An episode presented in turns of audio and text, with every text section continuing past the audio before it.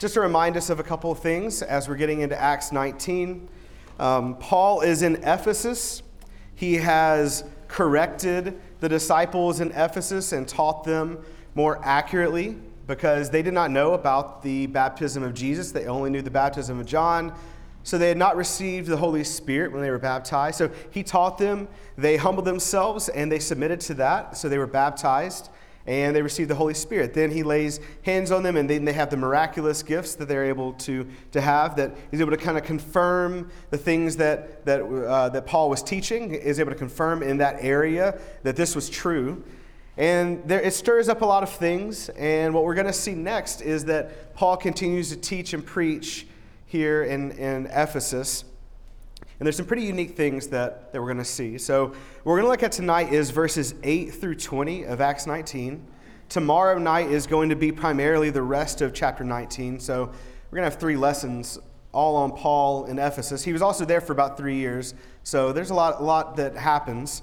Um, and then, what we're actually going to do, just kind of give you a roadmap for the rest of the week. Tuesday night, we're going to, uh, we're going to be looking at some other things in chapter 20 and then Wednesday night, we're going to look at some things in chapter 20 and 21. So uh, just kind of let you know what to expect in the next few days. Okay, so Acts chapter 19, just to, uh, just to set the stage here, we're going to begin in verse 8, and we're going to start reading down through verse 12. Paul entered the synagogue and for three months spoke boldly, reasoning and persuading them about the kingdom of God. But when some became stubborn and continued in unbelief, speaking evil of the way before the congregation, he withdrew from them and took the disciples with him, reasoning daily in the hall of Tyrannus. This continued for two years, so that all the residents of Asia heard the word of the Lord, both Jews and Greeks. And God was doing extraordinary miracles by the hands of Paul, so that even handkerchiefs and aprons that had touched his skin were carried away to the sick, and their diseases left them and the evil spirits came out of them. So, Paul is teaching in the synagogue for three months. I said this morning that usually what he would do is he would find the synagogue or the, the gathering place of usually Jews. He would start there and he would teach there among them as long as he could until they run him out or they just say, hey, get out of here. Uh, we, we're done listening to this. So then he would find other people. Then he would go to the Gentiles usually. That's exactly what happens here. It says that he's speaking boldly, um, but it also says that it's, he's reasoning. So I could be wrong about this, but it seems like this is some sort of back and forth. If you're reasoning, usually you're not just reasoning with yourself and with a bunch of people, you're reasoning with them. So either he's just teaching them and, and explaining things that he knows that they are thinking and trying to like connect them with, with God's truths, or there is some sort of back and forth. Um, it's my opinion that there was some sort of back and forth instead of just a one sided conversation, but I'm not sure if this was like a debate. I think it was just they were in the habit of, in public places, reasoning together. Um, it says that he's persuading some people in verse 8, but then it says in verse 9 that some become stubborn and continue in unbelief. Okay, so it, it works, right? His, his teaching is effective and some people are persuaded, but of course there's some that are not persuaded. Um, of course, there's some that don't believe. That's not as much Paul's issue as it is what happens next. Because it says that they start speaking evil of the way. In Acts, when it says the way, that's just the way of Jesus. Um, Jesus says that He is the way, the truth, and the life. No one comes to the Father except through Him. So it seems like that this was just known in that area, in that time, as this is the way uh, people of the way. But it says they start speaking evil of the way before the congregation. So then he leaves the synagogue, he withdraws. Um, he doesn't keep fighting them and trying to talk louder than them. It, it, was, it, was, not, it was not effective anymore. So he, he leaves and he goes to the school. It's a hall of Tyrannus, and he teaches there. Um, maybe one quick uh, lesson for us when we're trying to be effective with evangelism or we're just trying to uh, shine as lights in this dark world, there are times where we will feel it is ineffective, that, that it is no longer conducive to continuing to talk and try to explain or whatever. That, might, that doesn't mean we stop altogether. We just find another place. That's what Paul did. It wasn't working in the synagogue anymore. He couldn't teach effectively, so he found somewhere else. That, that's a good lesson for us. The solution to rejection is not to shut our mouths and stop shining as lights, but the solution to rejection is to find someone else and somewhere else. Um, Paul stays and preaches the same thing in the same place for two years. And what it says is that God's word is spread throughout all of Asia. Like, it doesn't, if you really think about it, I wish I had thought to put the map up here, but he's in Ephesus, but apparently the people he's teaching just start telling more and more people about it.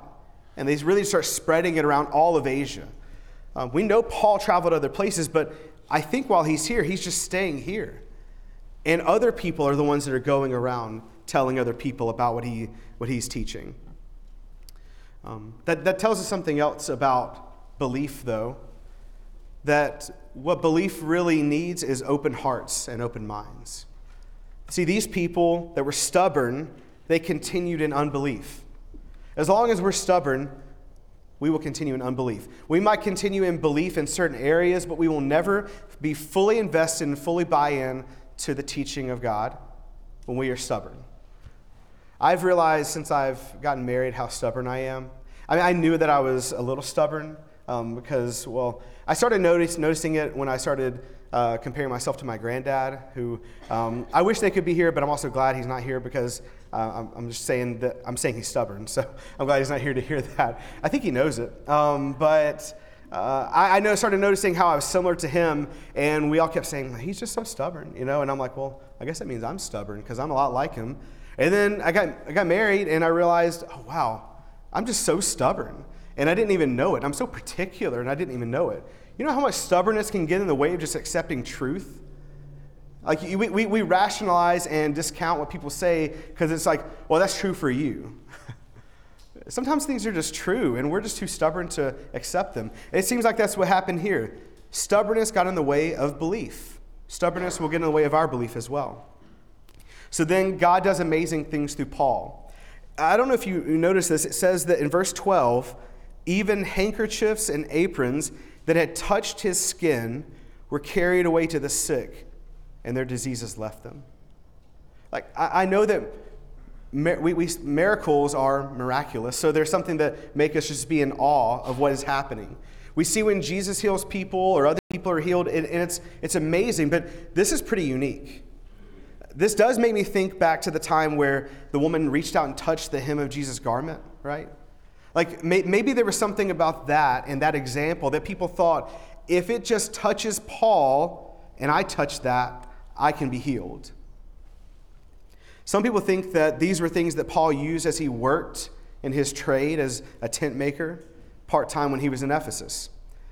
We know that from Acts 18, Paul was a tent maker like Aquila and Priscilla. And it looks like in Acts 20 that he continued his trade from time to time. He wasn't always supported by, by churches and other Christians. He mentions that in 1st and 2nd Thessalonians. So maybe these are just rags that he tossed away that are then picked up and used so that people can be healed.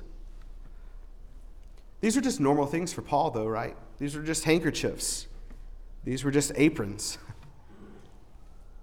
You know, we, we don't have things like this where, oh, I touch this piece of paper and when I finish, I'm going to leave it up here. Someone come run and get it. Maybe you'll be healed. It's not like that. We don't, we don't have miracles like that. And, and you definitely don't want to touch anything I've touched expecting something good from it, like you're going to be better off or something. We, we don't have these things today. But I'll tell you what we do have. We have God working through our normal things, our normal things, to do great things. I'll tell you what I mean by that. Um, do you ever have a conversation, an interaction with someone that you think is just nothing? It was just like in passing, and you realize how special that was for them? You just said a nice word, a, a kind thing, and that meant so much to them, it touched them. See what our normal can do? Or, or what about your habit of you go to the same store every Tuesday morning to get your Coke and peanuts or whatever. You go to the same place to get coffee every Friday morning uh, on your way to work, and you have this interaction with the cashier or the uh, waiter or waitress, and you just think, okay, this is not, this is nothing. This is nothing. There's no fruit from this. You don't know. You don't know what God can do with that interaction. You don't know what your example can mean to someone. God can do amazing things with our normal things as well. Not in the same way as, as he did with Paul here, I'm not saying that, but maybe it's a quick phone call or text to someone and it just really lifts them up. How can words lift someone up? Well, they do, though, don't they? Maybe it's you looking around realizing who you haven't seen in a little while, so you try to encourage them. Maybe it's that person that you thought, well, they already rejected uh, the gospel. I already tried to teach that to them. Uh, there's no point in me reaching out. And then you just check and say, hey, how are you doing? And you just, you just never know what it can lead to. I, I think that's one lesson I get from this. So that brings us to the main text for our lesson tonight. So I'm going to read verses 13 through 20. We're going to have a few points we're going to bring out from, from what happens here in Ephesus. And then I hope that these things will encourage us and spur us on to count the cost of discipleship. Beginning of verse 13. Some of the itinerant Jewish exorcists undertook to invoke the name of the Lord Jesus over those who had evil spirits, saying, I adjure you in the, by Jesus, by the Jesus whom Paul proclaims. Seven sons of the Jewish high priest named Sceva were doing this. But the evil spirit answered them Jesus I know, and Paul I recognize, but who are you? That would terrify me. they should be terrified. Because the man in whom the evil spirit was, uh, was in leapt on them, mastered all of them, and overpowered them, so that they fled out of that house naked and wounded. This became known to all of the residents of Ephesus, both Jews and Greeks, and fear fell upon them all. And the name of the Lord Jesus was extolled. Also, many of those who were now believers came, confessing and divulging their practices, and a number of those who had practiced magic arts brought their books together and burned them in the sight of all. They counted the value of them and found it came to 50,000 pieces of silver. So the word of the Lord continued to increase and prevail mightily. Here's the first lesson, I think, when it comes to counting the cost from, of discipleship from Acts 19. We need to humble ourselves. True discipleship means humbling ourselves. There are some people here trying to misuse the name of Jesus, try to take his name and use it as a weapon, use it as a tool for their own glory. And they're humbled by that. They weren't humble before, and maybe they weren't truly humble to the point of being believers and disciples of Jesus, but they were humble. They, they had to run out of that house naked and wounded. They tried to use the name of Jesus and the name of Paul as a weapon for their own glory. That's not what true discipleship is. They're exorcists, which means they would be traveling around casting out demons for a show, probably for a profit. The sons of Sceva are now embarrassed. They thought they had power, they thought they were something, and now they realize they're nothing, and everyone else does too. If you, if you actually think about it, they try to cast out a demon from a person that looks like a crazy person, and then they're the ones that look like crazy people at the end of it. Right? Like th- this guy, this guy leaps on them, overpowers them, masters all of them, and they have to run out of the house exposed and wounded. They're frantic. You think that that helped the, the, names, the name of Sceva to be something that was respected in this area? I don't think so. You think it helped the name of Jesus to be respected? Well, I think it did, actually. Because there's a lesson here. Because the evil spirit spoke out. The man said, the man that had the evil spirit said, I know Jesus and I know Paul, but who are you? Jesus, Jesus' name and his power is not something to be trifled with. They found that out the hard way. It's actually an interesting comparison. Uh, I talked this morning about the demon possessed man in Mark 5. And th- this is kind of funny to me. Uh, you might not find it funny, but I think it's funny. So the demon possessed man he runs towards Jesus after Jesus gets out of the boat in Mark 5. He's got cuts all over him. He's, he's naked as well. And Jesus casts out the demon. And then the transition is that now, after the man has been healed, he's sitting in, in his right mind, it says in Mark 5. So people that have a demon in them look crazy and they are like wounded and all these things. In Acts 19, who's the ones looking crazy? Who are the, who's the ones that are wounded? Who, who are the ones that are running around naked? That's the sons of Sceva. The ones that tried to act like they were disciples, taking the name of Jesus and taking it in vain. True discipleship means humbling ourselves. They had not genuinely humbled themselves. So, in a way, they, they became humble. Maybe not to the point of actually being disciples, though. So, here's a question for us when it comes to thinking about the cost of us following Jesus.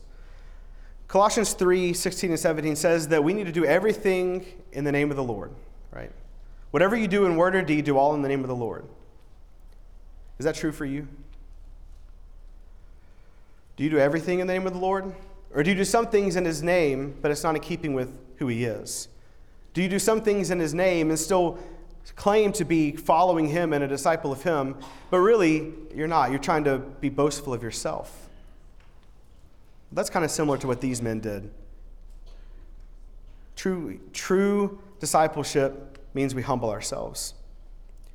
I think another lesson we get from, from these guys um, is that the cost of discipleship means choosing to decrease as God increases. We're choosing to decrease as God increases. You know, John the Baptist is a great example for us in this. He knew from the time that he started his ministry that one would come after him, that from his own words, which was really the, the words of God that was prophesied about him, he was not worthy to even tie a sandal, right? He's like, and he knew there was going to be a time where I've got to fall back and he's got to increase. And he was willing to do that. Are we willing to do that? Sometimes we mock the athletes that say glory to God, or they just say, I have to thank my, first I have to thank my Lord and Savior, Jesus Christ. They say that first. That's the first thing out of their mouths after they win the Super Bowl or whatever it is. I didn't watch uh, the end of the Super Bowl, so I don't know if that happened this year, so I'm not calling anyone out specifically. But we kind of mock that because we think, ah, it's not, that's not legit. That's not real. Yet people around us in our daily lives think that we're all about ourselves, but they know that we go to worship on Sunday. We seem to be boastful and arrogant and all about ourselves and greedy people that are just all about the money and all about, you know, reputation and lifting up our own names, but yet they know that we're going to be here for Bible class on Wednesday. I don't know what's worse saying glory to God and, and not really living it out, or saying, well, of course I'm living it out, and people around you are like, I don't, I don't see that. The cost of discipleship means that we choose to decrease as God increases.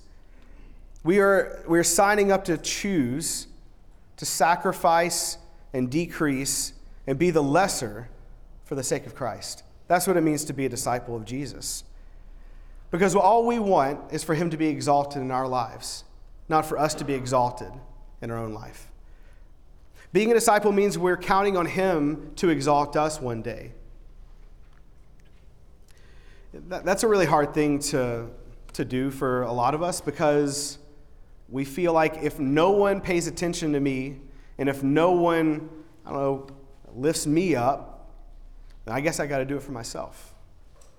If no one's going to say, look at how great Blake is, well, I guess I got to talk about how great I am. And that's something that our culture wants us to buy into, and just don't buy into it, okay?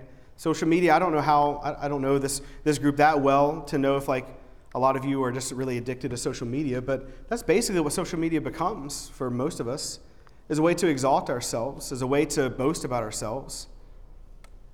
We need to be careful. Be careful that that doesn't affect us more long term than we realize. Because when we're a disciple of Jesus, we understand that He's the one that we exalt. We don't exalt ourselves. All right, I, I want to keep uh, looking at this, uh, but now we're going to stop looking at the sons of Sceva and what happens with them, and now we're going to look at what happens at beginning of verse 17. Let's reread verse 17 through 20. Who this becomes no- known to all the residents of Ephesus, both Jews and Greeks, it says, Fear fell upon them all, and the name of the Lord Jesus was extolled. Also, many of those who are now believers, so they're now believers, they're currently believers came confessing and divulging their practices. A number of those who had practiced magic arts brought their books together and burned them in the sight of all. They, count, they counted the value of them and found it came to 50,000 pieces of silver. Well, that, that sounds like a lot. Just to put it in context, apparently, and I'm sure this is different now because of inflation over the last couple years, but apparently this would have been something to the sum of four to five million dollars today. How committed were they to giving up of their themselves? How committed were they to, to following Christ? They had to count the cost, didn't they? They said, okay, I, I understand now that, that following Jesus and believing that he's the Christ means I got to give this up. I've got to come and confess that these are things that, I'm, that I've been doing. I, I, didn't, I didn't know that they were wrong, but now I realize they're wrong. So this is what I've been doing. They were so open about it. And then they have a big bonfire with all of their books. And it's not like these were books that none of them cared about. This was a high value. They just, they just toss it in the fire. We don't, we don't do things like this, or at least most of the time we don't. I will tell you about kind of a funny, um, it was funny to me at least, funny situation. Not that long ago, I was at a, a like a camp out. It was a different kind of camp out though. And we, were, we had a little bonfire going, and uh, someone wanted for everyone to write down like uh, your greatest fear or something like I think that's what it was. Um, I probably have this wrong, so Liz will have to correct me later. It was something like write down the thing that makes you most anxious or most fearful. And um, I was like, okay, I don't know what we're doing. I definitely don't want to share this. So, you know, wrote it down. And then there was this, like, kind of, again, if you know me, you know that I wasn't all on board for this, but I went, I went along with it. Like, okay, now let's throw it in the fire. Now it's gone. I'm like, okay, it's not gone, right? like, I mean, I mean, the paper's gone, but this thing is not gone. That was kind of like hokey and a little bit strange for me. But this is a big deal for these people. In front of everybody, they bring their magic books and they say, yeah, it's gone. I'm done with that. And they really were. You realize how life changing this was for these people? And they were already believers. So that, that brings us to our next point. Believers continue to confess and sacrifice. We need to continue to confess and sacrifice. We're not done confessing just when we say, Yes, I believe that Jesus is the Son of God. And yes, I believe that when I'm baptized, my sins are washed away. We're not done confessing. We're not done sacrificing just when we make one change. Okay, I guess I got to stop cursing. Okay? And I don't know what those things are for you. You don't know what those things are for me. But we will constantly be seeing things that we need to sacrifice if we are truly disciples. The reality is that this, pro- this whole thing with confession and sacrifice and realizing the cost and actually being willing to give it up it gets harder and harder as we go sometimes, doesn't it? Because it gets more personal. It gets, it gets more real. It, get, it gets more daunting sometimes. I mentioned this this morning that there are sometimes families that are broken up because of faith, because someone is committed to being a disciple and they're not going to look back. They're that committed. That's a cost. That's a high cost. But if we're disciples of Jesus, we should already be ready to give up everything to follow him. Let's go to Luke 14. We'll come back and reference Acts 19, but let's go to Luke 14. Jesus tried to warn us that this would be the case a couple of different times. And in Luke 14, we're going to start in verse 25. Now, great crowds accompanied Jesus, and he turned and said to them, If anyone comes to me and does not hate his own father and mother and wife and children and brothers and sisters, yes, and even his own life, he cannot be my disciple. Whoever not, does not bear his own cross and come after me cannot be my disciple. For which of you, desiring to build a tower, does not first sit down and count the cost, whether he has enough to complete it? Otherwise, when he has laid a foundation and is not able to finish, all who see it begin to mock him, saying, This man began to, began to build and was not able to finish. Or what king, going out to encounter another king in war, will not sit down first and deliberate whether he is able with 10,000 to meet him who comes against him with 20,000? And if not, while the other is yet a great way off, he sends a delegation to ask for terms of peace. So therefore, any of you who does not renounce all that he has cannot be my disciple. If you were currently a disciple of Jesus when he says this, you'd be saying, I think, I think you got the order of your message wrong. I think that you're supposed to say that later, right? You're supposed to say that way later when we get more and more people, okay? Like you shouldn't be saying this right now. This is, this is not going to be an attractive message to a lot of people. This is what Jesus says. He tries to prepare people for what it means to follow him. He tries to let them know this, this is what it takes. It takes prioritizing him, it takes loving Jesus over family, it takes suffering shame and taking up our own cross. It takes giving up everything or willing, being truly willing to give up everything and renounce all that we have, the things that we hold dear, the things that we think of as being so important. You know what it takes? It takes realizing we'll never feel at home in this world. That's the cost of following Christ. Those people in Acts 19, they burned their books. They confessed openly, this is, this is what I'm doing. And I realize that's wrong now. Is that something that, that we be willing to do? I mean, I've, I've never, I mean, I burned that piece of paper that, that day, that night at the camp out. That didn't really mean anything, though, not, not to me at least. I wonder what I have that's in my life that I should just burn. What are the things that I should just truly throw away? Because it, it's of no real value, and it's just, it keeps being something that, that causes me to slip up. It keeps being a distraction for me. What are the things that, that you should just burn and give up? Whatever that is, that's the cost. Jesus wants us to count the cost, but he doesn't want us to count the cost and, and not understand what also the reward is.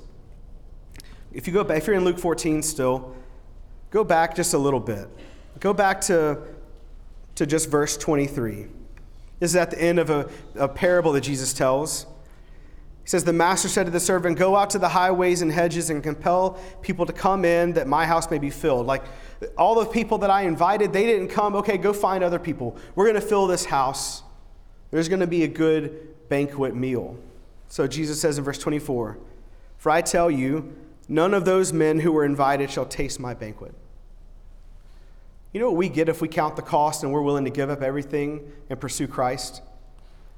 We, we get to feast with him in his banquet. We get to commune with him forever. We get to be in his Father's house, a place that he has gone to prepare for us and we get to be with him forever. You know what we get if we count the cost and we follow Christ and we stay committed? We give up what it takes to truly follow him. We inherit the kingdom. We get to be with God forever. It's not all bad. It's not all doom and gloom. We might not be at home in this life. We might suffer shame in this life. But we'll be at home with God forever. The cost is worth it. It's worth it to give up everything. It's worth it to quit that job. It's worth it to throw away your laptop. It's worth it to get off social media. It's worth it to, to confess and be open so that you can be forgiven. It's worth it. We go back to Acts chapter 19, and, and that last verse that we read already a couple of times, in verse 20, said, The word of the Lord continued to increase and prevail mightily. I realize that that probably means, and, and I believe it does mean, that it prevailed mightily and, and just spread across the area in Ephesus and all of Asia. But you know, as disciples, we need to count the cost, and part of the cost is that we need to allow God's word to prevail over us. We need to be overcome by his word.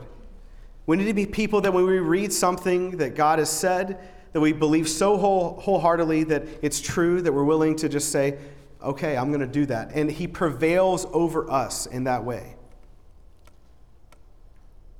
If you compare verse 16 and verse 20, it's kind of interesting. Those sons of Sceva were overpowered by the evil spirit. And then here at the end of verse 20, those people that are willing to humble themselves and follow Christ, now they are overpowered by God. The same humility and openness of heart and mind that we talked about that leads to belief is the same thing that allows God's word to overpower us and change us. So, do you believe that there's power in God's word? We sing it, right? We, we talk about that, and I, I think that we believe it. But there are times where we are stubborn. There are times where we are not willing to let His power overcome us. Well, are you open enough for Him to conquer and change you, even if that means confessing openly some sins that you've been practicing in secret. Are you resisting his power and are you resisting the cost? Sometimes those changes are big and they're grand, and sometimes they seem small. I don't know what the changes are for you. I don't know how you need to be overpowered by God in that way. But I'm sure if you don't notice something now, you will soon. We realize that there are costs all the time. There's desires that we, that we give up, there's things we have to turn away from, and it happens all the time. But I want to remind us of the benefit. The benefit is that we sit at the banquet table with God. The benefit is we feast with God forever. The benefit is the same thing that we see in Matthew 11 when Jesus says, Come learn of me, take, up, take on my yoke.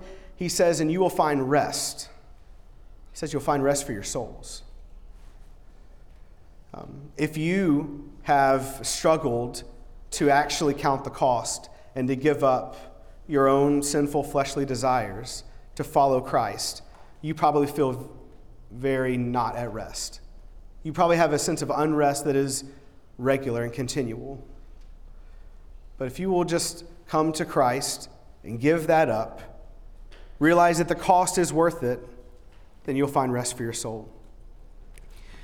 If you're here tonight and you need to become a disciple of Jesus by confessing him openly, we implore you to do that.